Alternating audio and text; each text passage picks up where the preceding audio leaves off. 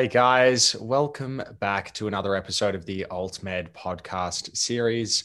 Um, I'm with my co host, as always, Mitch Kurtz. Before we introduce our special guest today, I just want to reiterate um, to really just hit like and subscribe if you're getting any value out of these podcasts. Um, we've had a few people come up to us and tell us that they think what we're doing is great. We've had even more people tell us that it's it's okay. Um, but yeah, we um, we really hope that uh, you're getting some value out of it. Um, so yeah, do hit like and subscribe. Um, all right. So without any further delay, it is my absolute pleasure to introduce our guest, um, who comes from a, another part of the industry that I think often sort of sits a little bit quietly in the corner that people don't really talk about. But we've got Vince Marone from Australian Cannabis Laboratories, and he's here today to tell us all about his lab and product testing. So, Vince, welcome. We are so glad to have you. Thank you, thank you, thank you, Andrew, and thank you, Mitch. Uh, been, it's been an honour, been an honour to, to actually join this. So happy to give our perspective on what we do in the industry. Um, yeah, I suppose we do have a little bit of a backseat uh, role to play. Um, it, goes somewhat under the radar, but there's um, there's certainly um, you, can't uh, ignore the fact that the, the industry requires uh, a certain amount of testing, and so um, we provide that that facility and knowledge, and uh, hopefully um, uh, tonight we'll probably put some perspective on exactly what the lab does, its role, mm-hmm. and how it's uh, helping the industry, um, you know, sort of um, understand the quality of the cannabis that's coming to market, and hopefully the audience can probably get a better understanding of um, of our role. Uh, so happy to. Yeah, no, thank you. It's it's an invaluable role and and one that yeah, I mean we'll unpack there. There's so much to discuss, but um, but perhaps before we we dive into the lab, can you tell us a little bit about your background? Um, I guess you you you know what you're trained in and and how you fell into testing people's weed. Yeah, yeah. Um, my background is um, uh, analytical chemistry, so I'm a I'm what's, reg- what's regarded as a residue uh, analytical testing chemist. Um, and what that means, I look at uh, low levels of contamination or low levels of residue, environmental residue, uh, in any particular matrix. Um, now, uh, that's the background, the general background. So, as an analytical chemist, you you look for um, very small amounts of um, compounds or contaminants, and you use in, instrumental analysis in understanding what you have in your product or your particular um, uh, matrix. Matrix. So, in this instance, and, and what we've done in the lab is is transfer our knowledge in analytical chemistry to an understanding of what needs to be tested in medicinal cannabis. And we came we came uh, came upon medicinal cannabis about three years ago when the licensing, uh, or four years ago when the licensing uh, for cultivation and manufacturing was about to come onto the market, and those who applied um, uh, were really new to the industry. Um, some came from different backgrounds, botanical backgrounds, horticulture, um, also just uh, a, bit, a lot of business types.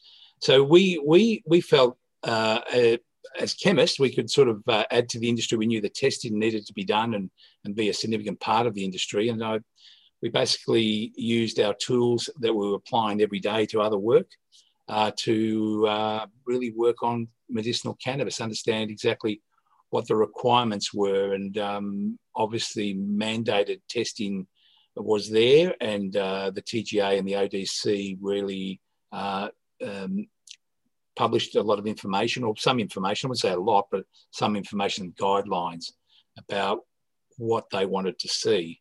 Uh, and so it, it, was born from that, understanding the requirements of testing, um, and we put those in place.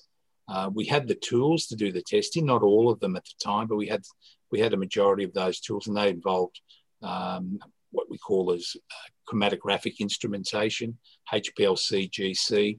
Um, I can explain a bit more about those. Um, and so we use those tools to basically implement the mandated, what's called the mandated TGO 93 program. Yeah, and for those unfamiliar, um, t- and uh, TGO 93, as as best as I understand it, is the Australian quality minimum quality standard for Correct. medicinal cannabis. Yes, that's right. Um, it, it is the minimum standard. Mm. Um, given it's an unapproved medicine, as we know and understand at the moment, um, so uh, the TGA um, have what the, what they call these TGO programs. This happens to be the medicinal cannabis one, and there's been lots of others for other type of um, you know sort of unapproved medicines over time. This is specifically for the botanical um, uh, medicinal cannabis botanical uh, Sativex or sorry sativa cannabis sativa. Um, so it's it's a set of minimum standard guidelines. Well, the guidelines are a set of minimum standards. Um, they set out the procedures um, in a sense to uh, procedures for testing based on some European pharmacopoeia. Um, and so they set out a schedule, what's called the Schedule One testing program, and there's a battery of tests in those. And then there's also um, a series of tests around potency, mm. uh, which is the, probably the more very quite significant test around that because of the um, the economic impact on uh, on medicinal cannabis and its and its its value. Yeah, and it's it's interesting. I mean, the, those standards. Uh, I mean, from a I guess a public policy um, mm. angle, uh, the TGA mandates certain thresholds, which um, I know that uh, a lot of uh, manufacturers will be coming to, to labs like yours to, to ensure that their products stay within those thresholds. So they don't, the TGA wants medicinal cannabis to have, you know, no more than a, you know, minuscule amount of, um, you know, foreign matter, ash, yeah. the ochratoxins. Right. Um, so these are all um, part of what you would be testing for. And I, I understand that, um, uh, you know, uh, there's also TGO 100, um, so the microbial standard um, that products need to meet, and all of this really points to a bigger picture that that sort of says that this legal market that was created um, some four five years ago, um, you know, is subject to so much more stringent regulation than black market, and I just interested just because it's popped into my head has anyone ever actually brought any black market products to your lab for testing? Look, certainly, uh, yeah, over over the last four years, there has been, I think, several attempts to do that. Um, look, it, it's hard to it's hard to stamp that out. You do as much as you can. Some things come in labelled. You think they're within the the regulation. They may be a product they've got um, uh, as a as a prescription. Um, it turns out that some of it some of it is a prescription based mm. cannabis medicine, so um, that's fine. Um, no, there are there are there have been particular attempts to test something that's from the black market. I mean, look, it's it's one of those things that um, I warn them that if I see any THC levels that are above, you know, 0.5 percent, um, then that stuff is really, um, and I don't have a particular, say, for example, a cannabis manufacturing or cultivation license from them, then um, it really is something I can't um, proceed with. Um, it's it's look, yeah, it, it is it is it is it is a, a, a difficult one to navigate. Um, generally, the the workload that comes from the legitimate market is is is is quite good and, and, sufficient. You don't need to go to the black market to do any of this work. Um, but look, yeah, some stuff I think one or two things, three things have probably come through in the past, but I haven't proceeded any further than um, than expressing my uh, my uh, results and you know THC level. results and reservations, perhaps. Yeah, you, you, just do that. You just have to say, look, we've got reservations around these samples, and I can't proceed any further than that. Without in, in some senses, it's, it's, it's it's a bit of a shame because there's there's a lot of people that are receiving products yeah. from here and there and everywhere really uh, that don't really know what they're taking.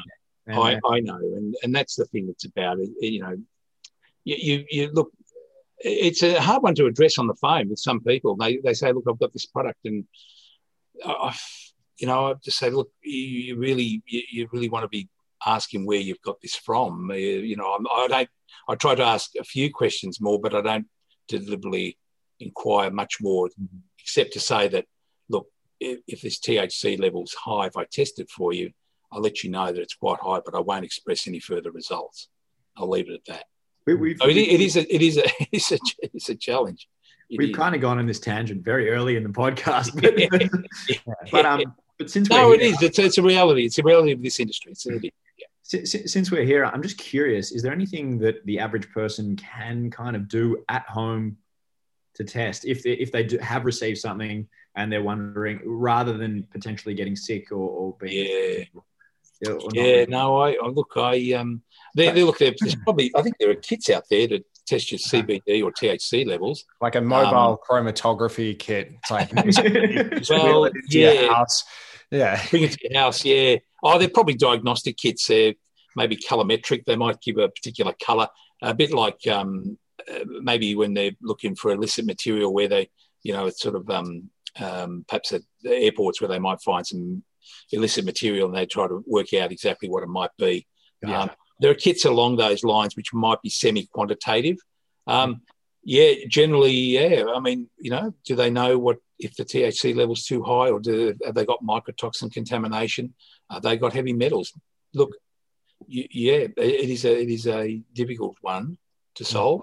Um, and generally, it's it's best to avoid, but it is not. I wouldn't say it's it's impossible uh, to avoid. Sometimes uh, when samples are sometimes just sent to the lab, and you know they come in as a particular number, you look at it, you don't know where, and you try to work out what's going on. So usually, it's um, if people are, are reluctant to provide their name and details, um, then those sort of things um, sort of send an alarm bell a little bit.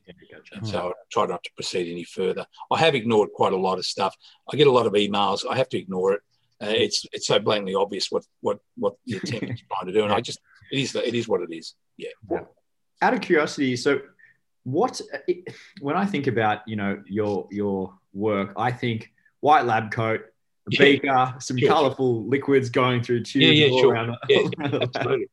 What um for how to break it down for people listening that might not have a background in chemistry? Yes. What what does a typical kind of analysis entail? Like how does it how does it kind of work in the Yeah, sure. I think that she's referring to us by the way, because we don't have in chemistry. look, a typical analysis, I'll tell you how it works in the lab. Okay, we've got some legitimate product, we've got some CBD, uh, we've got some uh, terpenes in the in the mixture. It's a whole plant extract. It might be an isolate it's botanical material. Okay, it's uh, wrapped up in the lovely labels.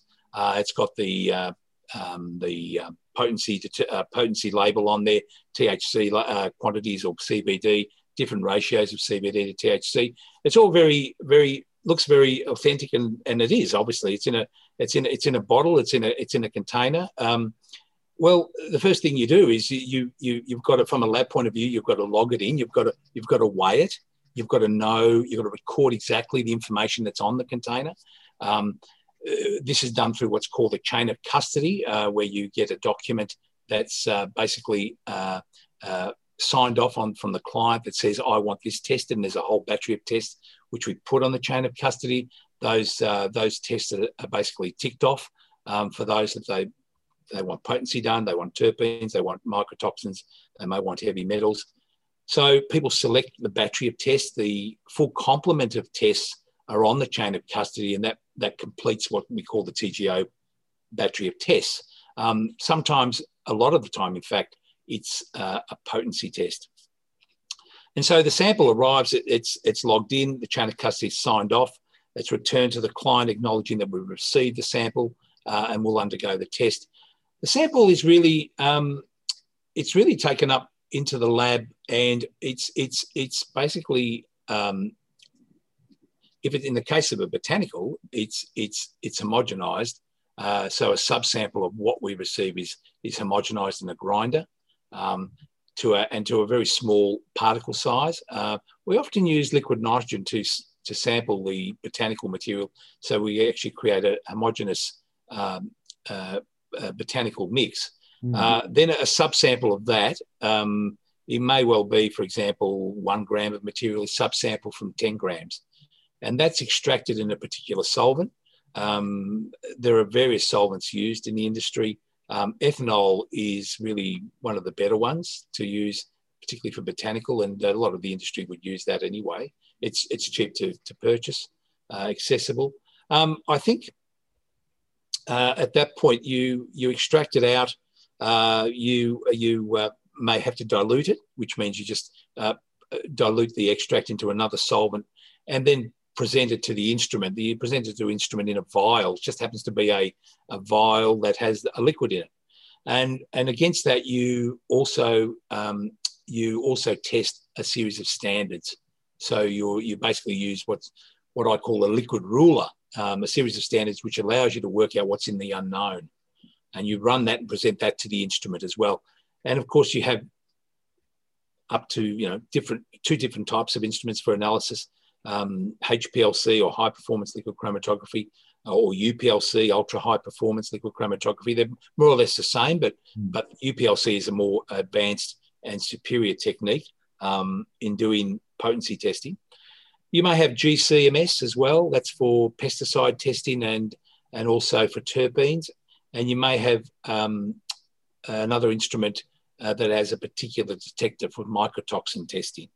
Um, and, and, so these, these, machines, they're effectively, as, as, this is really um, yeah. showing how little I know, but yeah. is it effectively firing light at the sample? How, how does it work? Yes, yes. What, what, it is, the, for example, if we go to the HPLC or the chromatic, uh, liquid chromatograph, basically you present a sample in a liquid form, which um, you then um, it's basically injected, if I can put it that way. A sample is injected onto uh, what we call a HPLC column. It's a it's just a it's just a, a long stainless steel column with a particular uh, packed material in there of a certain chemistry, and it's that chemistry that allows us to separate the individual cannabinoids.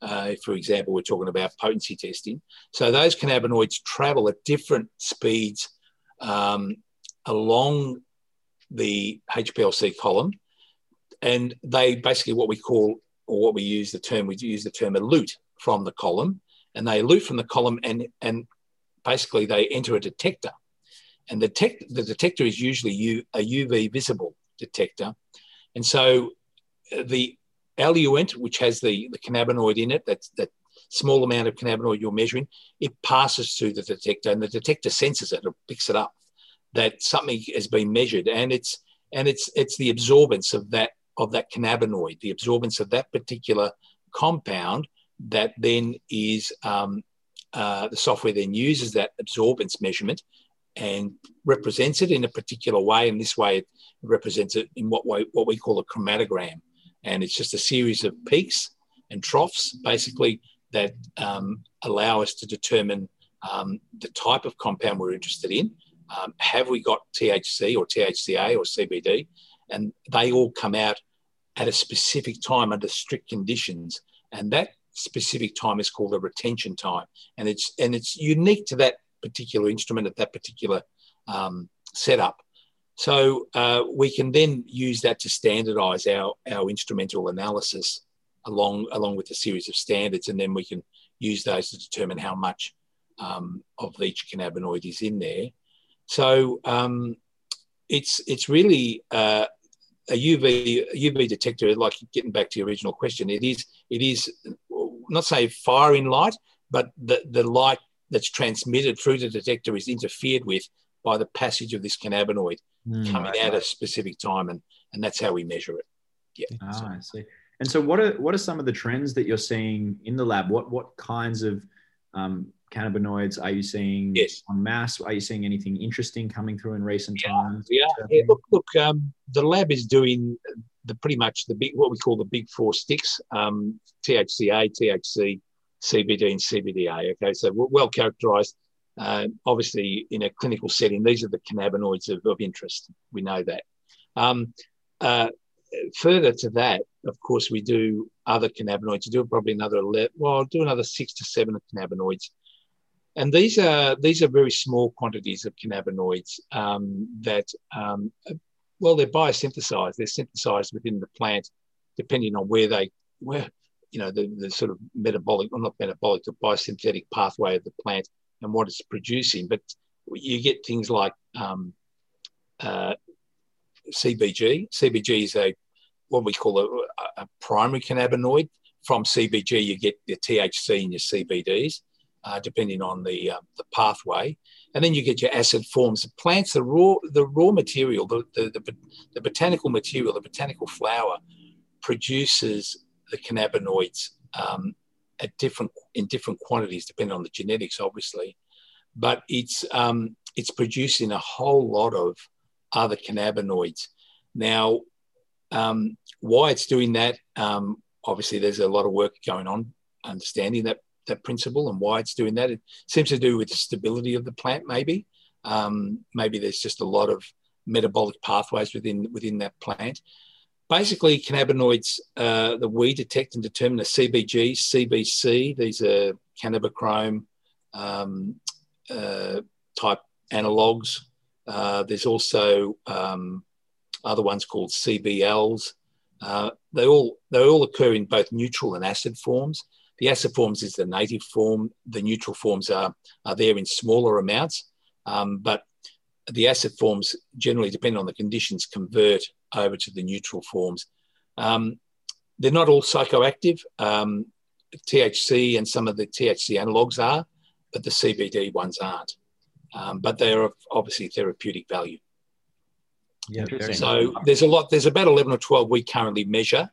Uh, what we call the, the extended list. Yeah, yeah. And, and uh, we can do more, but they're very expensive to buy some of some of these standards. So, you know, we tend to do it on. I know a lot of people are starting to get into terpenes and, and yes, asking yes. about what kind of terpenes they're seeing as kind of complementary yeah. to the, the yes. main. Absolutely. Yeah, yeah, terpenes very interesting. Obviously, you know, people have talked about this entourage effect, um, even within a clinical setting. So um, the terpenes are yeah, they're, they're, they're obviously part of a different pathway within the plant, um, but the you know the, the cannabis um, uh, has what I see is probably a unique set of terpenes coming through that I see, um, uh, which we don't see in probably some other plants. Other plants do produce terpenes, of course. It's not unique to cannabis, uh, but but the, the, obviously the aroma of cannabis. Uh, that everyone is, is, is aware of, a lot of people are aware of, obviously as a result of the terpenes.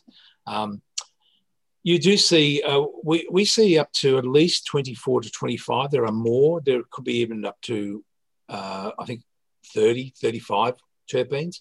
We're measuring 23 to 25 of them. Um, there's a, quite a range. There's uh, anything from the, what do we call volatile terpenes like pinene, beta pinene, alpha pinene, uh, linalool. Um, then you've got your what we call mid or, or sort of moderately volatile things like eucalyptus or eucalyptol. Um, you've got uh, geraniol, geraniol acetate. These are these impart different aromas. Um, the synergist, synergistic effect of, with cannabinoids obviously is under study at the moment. So trying to work out exactly what how it all works is is is, is really um, interesting at the moment. But what we see is a lot of um, uh, later eluting compounds like bisabolol. Uh, you've got guaiol, I think there is. Um, there's a few others on my list here. Um, humulene, mm-hmm. um, uh, caryophyllene oxide as well, and caryophyllene. That's caryophyllene is a is a principal component or terpene of cannabis. So there's a whole range of things. Um, they're all there at small amounts, less than anywhere under under 0.5, uh, definitely under one percent. Um, generally around the 0.1 to 0.5 percent. Um, yeah, generally that's where they're found. If in a botanical setting, not so much um, as I found in, in testing oils, depending on if it's a whole plant extract, we do find them. If it's not, if it's usually from isolates, uh, no, the the, cannab- the terpenes are gone. Um, caryophyllene tends to persist a little bit in the process in the manufacturing, so we do see that, but not much. And interestingly, there's one last little bastion, which I know is not very readily easy. You know what I'm already going to ask you, but um, you know, this next kind of yeah. people started with major cannabinoids and they moved to minors, then they moved to terpenes, and there's now a kind of interest in flavonoid. Yes, there is. There is. Yes. Um, yeah. Um, we've got requests there. there yeah. Yeah. No, it's it's a complex area there. Um, hard to get standards. Look, they're available. We we look. I, I haven't seen. I haven't been looking for them in in our chromatography work. Um, mm-hmm. Certainly, some requests have come through uh, on those, and certainly we're interested in in looking at that. Um, getting standards for those is very very expensive. Um, so that sort of test profile is at another level. Um, it, it's technically feasible, no, not a, not an issue. It's just that the instrumentation. Okay, you've got that. We've got the instrument. Do we have the standards? Well, we need that. Do we have extraction procedures? We have those? Um, but it, it's actually doing. Um, uh, can it be reliably determined? Can the can is it is is the method robust right. enough? And that's what we're we're trying to do. And I think that's uh, the angle that I see coming through quite quite a bit. Um, we're, we're not in that position, but we'll probably look at that pathway some way at some time down the track and see what we do. It's just mm-hmm. trying to find suitable standards. We have to go to different sources to find them. Um, yeah. Current yeah. current yeah. supply chains are very expensive. Yeah, going through the current supply chains. Yeah. Um, I had a question you, on uh, something, Mitch. Sorry if I, I, I, just it's around the um, yeah, just this potency. So one of the mm. reasons why I think a lot of people um, you know take comfort having a legal product is that they expect that what's on the label accords with you know yes, what's in what's in the product. So um, I recall seeing last year the TGA did a, a bit of a, a, sort of a random spot yeah. check of some of the the top products that had been um, requested through the special access scheme portal. So these were at the time some of the best selling um, medicinal cannabis products in Australia, and yeah there was a sort of a bit of a public uh, name and shame exercise that, that followed, um, yeah. which, yeah, certainly stirred the industry into a bit of a frenzy. But I'm just curious, um, did you follow that, and and what were yes. your thoughts on on that whole thing, and and just generally yes. around potency? Yes, yes. Oh no, um, I, I, was aware that uh, a testing program was to be initiated, um, but uh, when it was to occur, I I wasn't aware, and I was alerted to it um, probably a week or two after the uh, the testing was completed and the results were published. So, um, and we're involved in two product lines. Um, we we looked at our results and looked at what was published, and uh, you know, in the in the in a sense, we're quite pleased that we really got over the line for the client, and that we're within the specifications, um, allowable specifications for that product, and the products uh, without naming names. Sorry to jump in, but, but if I can clarify it, uh, just to yeah. jump in. So, in terms of uh, for, for those at home who would have yeah. medicinal cannabis, um, the allowable threshold is ten percent. Yes. Way right on on a on a stated and and I think it's twenty percent for flower. Correct. Um, yeah. yeah. That's, that's, correct. So yes, so uh, we we had the results for both product types, uh, and um, yeah, we uh, we with well, well within the specifications, the allowable specifications for that product. Um, we had one product um, that was just outside those specs, but um, though we we felt we understood those results to be not unexpected, but and quite reasonable because um, the the margin of error uh, that the TGA put forward uh, wasn't um, wasn't divulged, so that we we didn't have a sort of a measure of their uncertainty in their results when they published those results, so that um, one could gauge where um, where that that range was for that product, and and and even though they you know they, they put a ruler up and said it's ten percent, but but in, in any testing you do, particularly as we found in the, in the botanical setting, um, in, a, in a natural product, this variation is real. And so that your testing regime needs to be carefully uh, examined to see um, where your uncertainty lies. And if you're if you if you if you're producing a, a particular number, um, there, there's an uncertainty around that number, and that, that may mean it might be under the the the regulations, uh, the threshold ten percent, or just over. But that's your that, that that's your allowable uncertainty. You, you you say that's okay, and so we found that to be the case in the product um, uh, we tested so that we felt quite comfortable, and, the, and in fact, the client did as well. Uh, they, they obviously uh, went back to the TGA and explained the situation. I think there was a, a bit of um, argy-bargy going on there, so to speak. Um, the other stuff with the botanicals, um, it, it was interesting because there was, from the TGA's point of view, we understood there was no correction for moisture. And that's an important facet of any botanical testing, you must correct for the moisture levels. And of course, when you do that uh, in this particular product, um, if I can remember correctly, it brought it within the specifications. That moisture correction bumps up the result, right, um, so to speak. So that that that was not clear in the in the release of those results that they were moisture corrected. And so I think that was um, sorted out sometime later. Um, and of course, what you must do in any testing, we, and, in fact, we learned this the hard way too. In, in terms of the res, when we doing this work initially, you you're producing, um, you're doing some work, and and you the specifications of the TGA didn't allude to any moisture correction, so that was uh, that was missed, uh, so to speak. And so, obviously, um, uh, now you you tend to incorporate that in any result. Yeah, and I think, uh, but it is a concern for those who, patients who might have a product. Going back to the patient because it's been patient centric, it's it's important they have confidence in the results that come from the laboratory testing. Um, uh, it's just a shame that um, you know really so, some some gauge of uncertainty wasn't produced at the time because uh, we, we would have got a better understanding of the product uh, that was available and was coming out and was available to patients. Yeah. Um, um, but look, uh, I think it was a wake up call to the industry. So that's um, perhaps uh, something that needed to uh, be done. I, perhaps the uh, the circumstances that um, under which they did them were probably a bit controversial. But um, yeah, that was interesting time.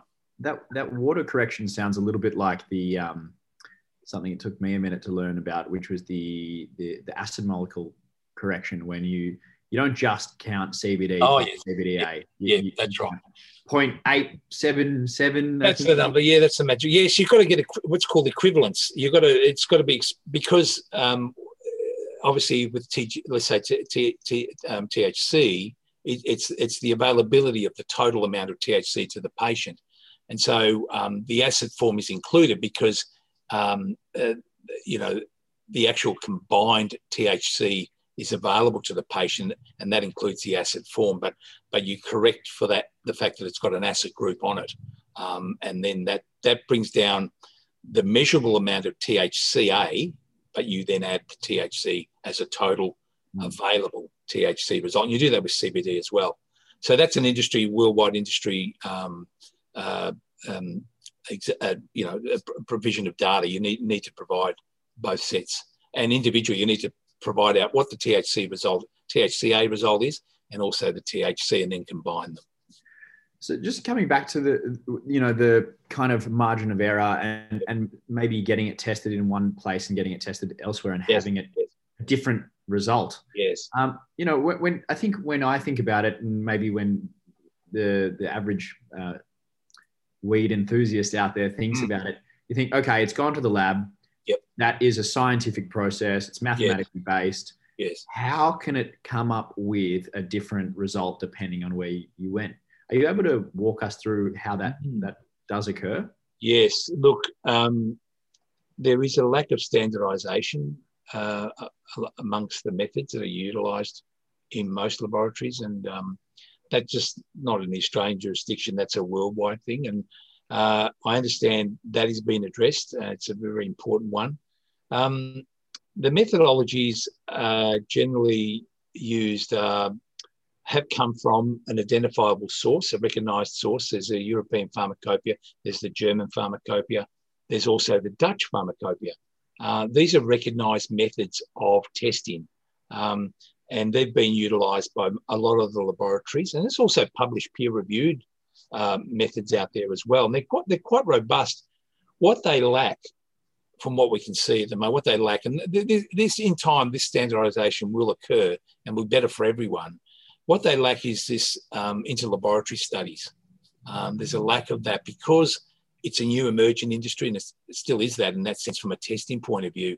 There hasn't been um, a lot of a lot of laboratories that have come together to put together proficiency programs that address that issue and say, okay, you X amount of methods are out there being utilized. How do we find out, you know, which ones are, are, are good and, and viable? Um, and, and, and how do we compare laboratories? And so there's a lot of work going on in ensuring there's some sort of standardization, amongst the labs. And so um, the proficiency programs will really address that issue.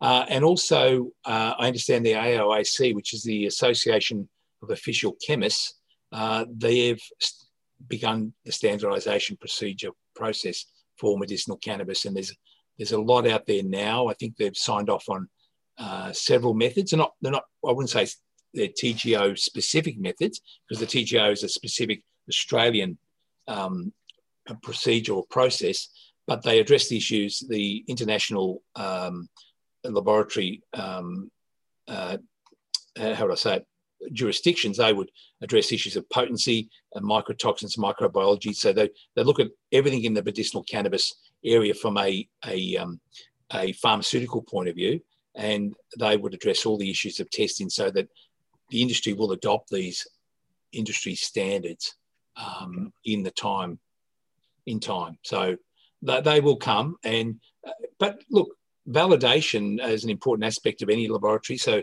uh, validation where you uh, have an in-house method that that works and you produce the data that that suggests it works and you can prove that that that that that is is really where labs are at at, at this stage in their process and and as, as long as they do it to an international standard there's a recognized international standard of validation then really um, those those tests are they, they should be pretty robust mm. but laboratories you know from one lab to another there is there is variation. You do where you do see it mostly, and this is the reality. You do see it mostly in the botanical testing. Mm. The, so not so much in the oils. The oils, if you think about it, it's just a finished product. Yeah, everyone should get pretty much the same result. We're not talking about genetic variation or instability in an oil product. Yeah, you know, there's pretty much a it's a controlled finished product, and that sort of uh, variation, large variation, shouldn't be happening. So, uh, but that that actually brings me to a question: Is what's your perspective on GMP as a as a chemist? You're probably well equipped to have uh, a perspective on the importance of or not importance of GMP in something like GMP cannabis. being a good manufacturing practice, mm. a pharmaceutical yeah. manufacturing standard, yes. just for those yes. playing along at home. That, that's right. Yes. Yeah. Well, of course, that's the that's the model that um, you know, the uh, the TGA uh, have set out uh, four years ago when they uh, um, put all this in the pipeline about where they want to see medicinal cannabis. Um, of course, you know, it's still controversial about why it's going down that pathway. Um, from our perspective, it's a um, a model that uh, that we accept that needs to be adopted as a NATA accredited lab, so we what we have is a minimum standards as, as a NATA accredited laboratory, and that's what a lot of laboratories are around around Australia. There are there are GMP labs. There are a few of them. They're not they're not sprinkled around like they are NATA accredited labs. It's another level uh, of operation and um, scrutiny. Um, we're in fact, as a lab, we're a, a, smaller NATA accredited lab focused on medicinal cannabis testing for uh, according to TGO 93 although we do we do research as well in medicinal cannabis so there's, there's a research profile that we're developing but from a gmp point of view we know we need to work towards that standard and adopt that standard from from a laboratory to laboratory point of view so we need to look at accreditation um, to a gmp standard so that our testing protocols and procedures can undergo that sort of level of scrutiny that's undergone in other jurisdictions around the world. And then our results, whatever we produce, are acceptable to any jurisdiction that's that has the GMP uh, accreditation. So it, it is it is something that's you know you, you can't ignore it really. Uh, if you under, undergo if you undergo if you want to undertake a lot of stability testing. Um, they're particularly on finished products, uh, and you those products are to go into international jurisdictions like Germany, um, uh, then you will you will need to be at that level, uh, operate at that level, and begin to operate at that level and, and see yourself over the line in time. But you need the resources and personnel. Now, we're, we're as a company, we're working towards that. It's some some time off. I've still got uh, to get a few more resources like staffing to be able to do that. But I think our plan is there. Um, it's it's it's uh, it's it's it's an achievable goal. It is. It's just about you know. Yeah, I, I, think it's. I mean, it's important. It's it's it's certainly the other end of yeah. the spectrum to what happens in America. I mean, there's heaps of just I know. kind of you know. Yes, bit, um, there's a few cowboy labs over there. Yeah, there, are, there, there, there are. Yeah, yeah, there are. It is. Um, look, it, it, every, it's going to impact on everything because the, te- the the the accessibility to cannabis is, is still, as we all know, is still challenging. Um, the the price of obtaining medicinal cannabis is challenging. Um, these these you know having a GMP oversight is really going to add to the cost. Um, we all have to bear that. Um, um, it's it's yeah. uh, We'll see how this develops. Um, we we certainly have uh, a commitment to it, but it's it's Yeah. something that we just It'll- have to. it'll come. It'll, it'll come. It'll come. You know, and, and and it's just that if those if you want to if you want to be working in other jurisdictions and have big export uh, to um, to other countries, then yeah, it's it's it's It's, it's a necessary. requisite. necessary. But but you know the patient the patient you know what what does the patient see? What does the what does it mean to the patient? It, Mm. it just means uh, well two I things. higher- You certainly got a high quality product. Mm. Definitely that. That's good. That's a good thing. Yeah. Um, but you do have additional cost and accessibility. Yeah. I think I think I've got. I'm not sure if you've got more questions, Andrew, but I've got one. I got one more. Yeah. Yes. wanna- You go or me? You go, Mitch.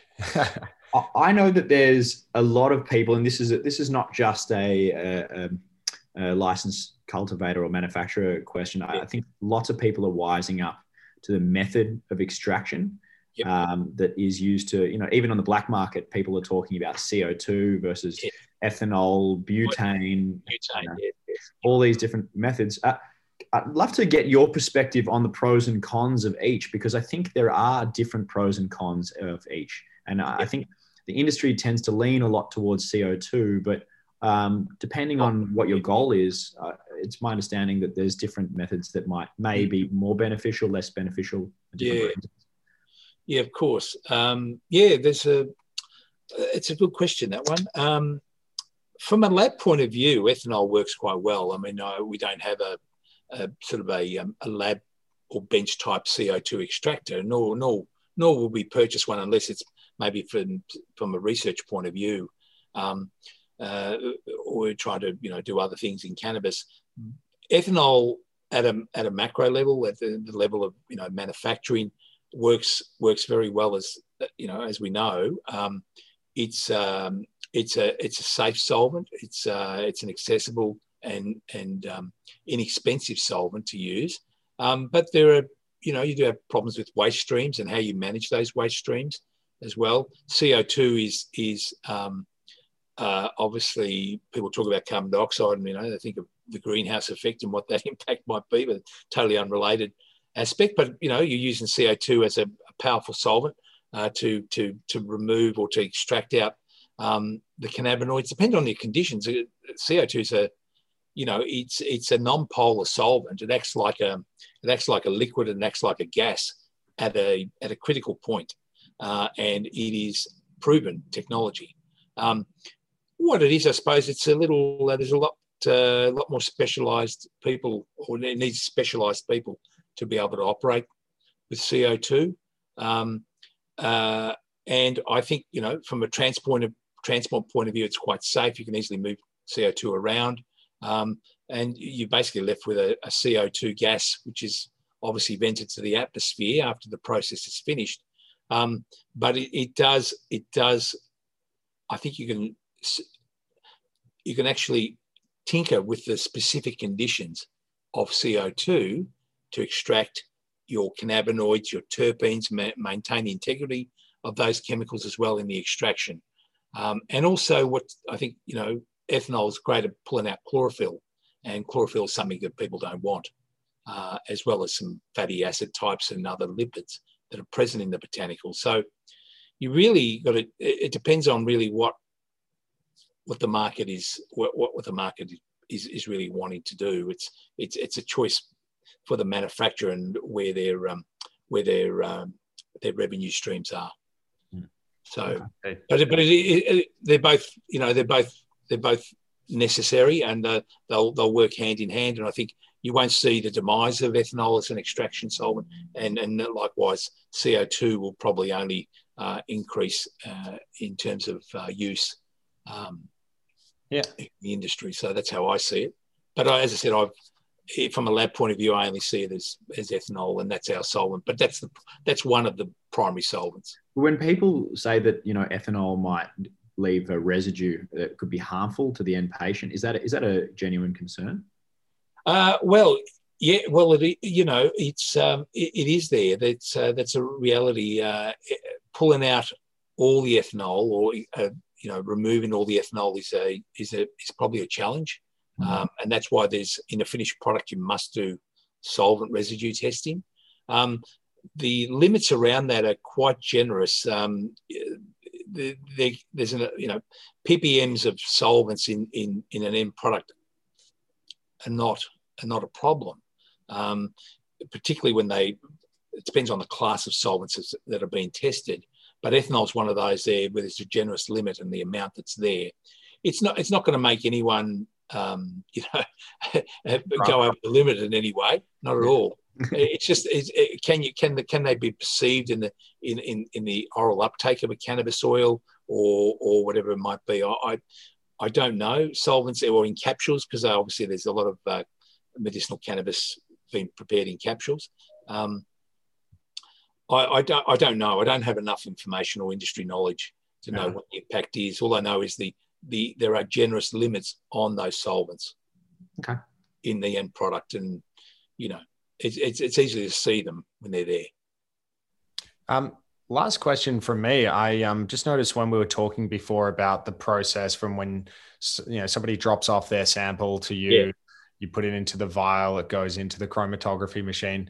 Yeah. We never got to hear the part about the tasting um, notes that that you you do. So the, and I'm, I'm just curious when you when you send back to the client a report which has you you know your cannabinoids, your terpene potencies, uh, do you ever sort of attach tasting notes um, just to sort of no no no no, no, no I'll be honest. Um, I've, I I, uh, I enjoy I enjoy the, the lab aspect of the cannabis and the testing part, and we see it we see it come in. It's there. I have no um, mine's a really a, a it's funny, I'm pretty boring like that, but it's more of a professional interest in it. Mm. I've not even had cannabis. yeah. It's there, and I look at it. I do like the aroma, um, but I've not tasted. No, of course, I haven't tasted anything, so I have no no idea. Um, yeah, I'll be honest, though, there is. Uh, yeah, there's all the different smells from the different. Oh yeah, from that. Yeah, yeah, yeah, yes. You do pick those up. Um, they, although they tend to because there's a lot of caryophyllene and some other terpenes, they tend to be the predominant ones that hit you in the when you open up a, a particularly a botanical, mm. um, uh, or take it out of the bag or out of the canister, wherever it, if it's a finished product. Uh, the oils not so much. The the oils are you, yeah. you really just pick up the oils, really the, the, smell of oils, the MCT oil, if there yeah. is any odor. But there is some perceptible odor, but not so much the terpene. Um, no, I um, there are issues around what's come across our desk recently, but I it's very hard to get a grip on it and understand what's going on because it's a it could be a personal thing. But there's there's issues around bitterness in some of these products, the oil products, and mm. the patients I understand have complained about the bitterness. And look, I know I've tasted MCT oil, so you know you put it on your. It's very bland. It's just an oil, olive oil. I mean, oil oil is a bit more aromatic, but but these other things in the in the in this finished medicinal product tends to be pretty bland. Mm-hmm. Um, so I, I, don't know uh, what's going on there, where there's some rancidity going on, issues around that. So there's there's things that testing around that needs to be done. Yeah. So yeah, but um, no no no tasting notes or anything no, like no. that. Not that I can put down on on anything. Um, no wafting, no wafting THC distillate. No, no, no, no, nothing, nothing, no, nothing like that. No, no. Oh, what, what, a shame. yeah, it is, isn't it? It is. It is. Um, no, it's interesting. This stuff is interesting. It's fascinating stuff. It really is. Yeah. Um, just um, it's. I, I, think you know there's there's obviously a lot more work to be done. Um, you know, as I said, the lab is doing that sort of routine testing program, but it's but also there's more as as as researchers get involved. There's uh, another another stream of testing or research that needs to needs to be done and be be a part of. As So we're we're sort of a, a cog in the wheel where we're just we're part of the part of the process of bringing cannabis out. Um, and from our point of view, where you know we'll undertake some research projects that are not routine, but they may be slightly different, and that's that's that's that's quite satisfying when you see things like that, and and you start to see that some results that that the clients are interested in, or some of the researchers are wanting to see, um, and um, yeah, basically just using the tools that we have to be able to you know put it in, put some of the testing in perspective. Well, you, you, as I said at the outset, I mean, you guys just play such a, a, a vital and important role yeah, in more products than I would think most people. Yeah, we have, we have now. After yeah. after a few years, I've seen a lot of stuff come through. Um, look, it's it's it's you know it's the botanicals. You get your, your resins as well. The resins from the research. There's some research groups out there with hmm. research mm. licenses, and so resins uh, are being tested as well. Obviously, they're, they're very concentrated uh, materials. Um, then you've got um, this other side, which I didn't, I haven't alluded to, but there's also um, hemp, hemp food and hemp products, mm. and they also have come to the fore from a testing point of view. Um, and so that's the flip side of you know sort of cannabis, where you got cannabis medicinal and you got hemp as well. Um, so that's fascinating. But um, yeah, cannabis uh, cannabis is a fascinating product, and uh, you know it's it's obviously its importance in uh, addressing um, you know uh, clinical in, addressing sort of issues in clinical settings. I think it's going to be um, one of the um, biggest things going forward. I think I think it's cannabis is here to stay, and I think where we play a part, and uh, obviously there's a lot of industry partners uh, where you know we obviously see cannabis as being a, a vital part of um, you know the development of the industry. Absolutely. Well, we appreciate that you run a uh, professional outfit, and that if you're we try, and, and, that if, if your if your lab Look, asks, I've got, a, I've got a logo. That's yeah, exactly. If your lab if your lab asks you if they need a minimum of one kilo of organic uh, material, you know there's something else going on. I think. Yes, yes, yes. Well, yeah. Look, yeah. When you when you say that, look, numbers, uh, the amount. Uh, it's a struggle for a lab sometimes when the. It's interesting because the at, from the outset, um, there was a clear understanding that labs would get a small amount of cannabis for testing. When you realise what the industry is trying to do and the, and the need for that testing, the amount that can come through a lab is significant, and managing that has become a challenge. Because you know um, you know you, you might get a gram or two you might get five you might get 10 fine they can manage those things.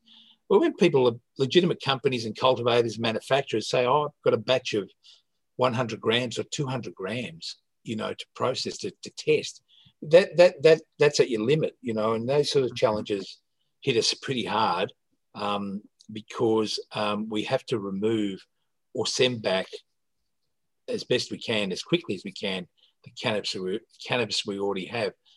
Uh, that that has been quite challenging. Um, I believe the TGA or the ODC is addressing that issue now. Mm. Uh, so the labs um, soon will not have that imposition of, of, of this amount of cannabis that, that, they're allowed to have this maximum amount. And I think mm. that's a that's a welcome change because otherwise the industry, from a from a business point of view, it's it's very challenging to to actually yeah, sending back and forth. Absolutely. Yeah, I, I, imagine there would be oh. people out there that would volunteer their time to, to come to the lab and just vaporize, uh, move it out. That yeah. stock that that is. Yeah, um, that's right. They easily take it away from us. Yeah, absolutely. They could be on the payroll, but uh, no, very good. Well, no, Vince, thank you so much for um, for chatting to us. It's it's honestly been uh, so enlightening to hear on the a bit more on the product testing side. Yes. Um, I, I hope you know all, all the um, listeners uh, got something out of that that you know really seeing how important the role is that you guys play in in helping this industry mature keeping yeah. it honest. Um yeah. so it's yeah, um, right.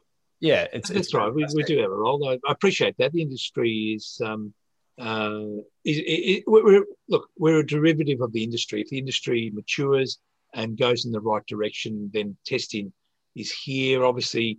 Um, you've got to have a commitment to do this testing. There's no doubt it's quite challenging and, and very uh, fast paced at the moment.